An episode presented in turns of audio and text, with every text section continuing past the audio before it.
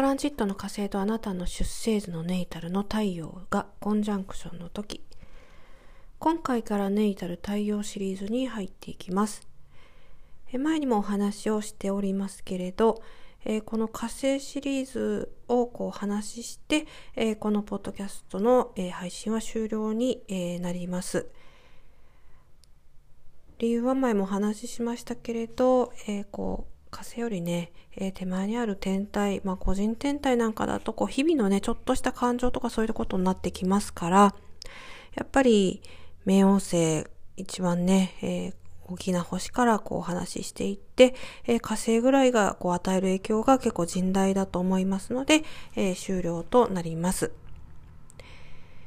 そして今回の、え、トランジット、コンジャンクション太陽ということですので、まあこれちょっと気をつけないといけないのが、非常にエネルギーのレベルは高いんですよね。で、エネルギーのレベル高いイコール、えあなたはご自分のエゴの力も高いと。前もお話ししてますけど、エゴと字が違っていて、エゴが強くなってくると。で、他人様にももちろんエゴがあるんですけれど、そこはちょっと見えなくって、え自分のエゴを押し通そうとするので、まあ、トラブルがどうしても起きやすいということになります。えー、それから、えー、事故に注意っていうことですね。えー、事故、怪我、えそういったことに注意をしないといけないんですけれど、あの、一番間違いやすいのは、えこの時期にそういったことが起こりやすいっていうことを聞いて、え恐れてしまって、で、行動に移さないっていう時ですね。え行動に、え移さないイコール、なんて言ったらいいかな。えその、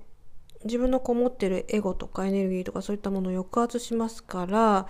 えそのエネルギーがこう圧縮されちゃって、え出口を探すんですよ。で、その出口は、え喧嘩っ早いとか、まあ、また他の事故とか怪我を呼びやすいということなので、えあんまりにも怖がらなくてもよろしいかなというふうに思います。じゃあどうすりゃいいのっていうことなんですけれど、えー、まあこ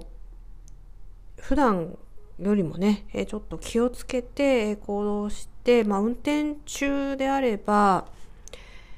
そうですよね。まあ、こう運転されていて、相手がまあ一旦停止しないってていうふうに考えられた方がね、えー、良いかなというふうに思いますね。えー、このポッドキャストは世界の方聞いてくださってますけれど、えー、例えばそうですねあの台湾とかね、えー、リスナーさん多いんですけれど、えー、結構ね私も台湾行ったことあるんですけど怖いですね正直ね。うんあの車とかも怖いけどバイクも怖い感じがね、えー、いたしました、えー、現地の人なんかにこうお聞きすると、えー、足をね手前にパンと出すとバイクが止まってくれるみたいなこともおっしゃっててええー、って思ったんですけれど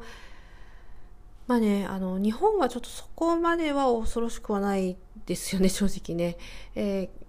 ですけどまあ、やっぱりこの時期は、えー、日本国内においても一応の事故にはこう気をつけて相手は止まらないというふうに思って、えー、運転なりね、えー、された方がいいかなというふうに思いますね。えー、特にこう歩行者としてこう歩いている場合なんかですともう車がね突っ込んでくるかもしれないっていう感じでいた方がね、えー、良いかなというふうに思います。えー、なるべく、えー、夜道なんかも気をつけた方がいいですね。あんま歩かない方がいいかもしれないですね。あの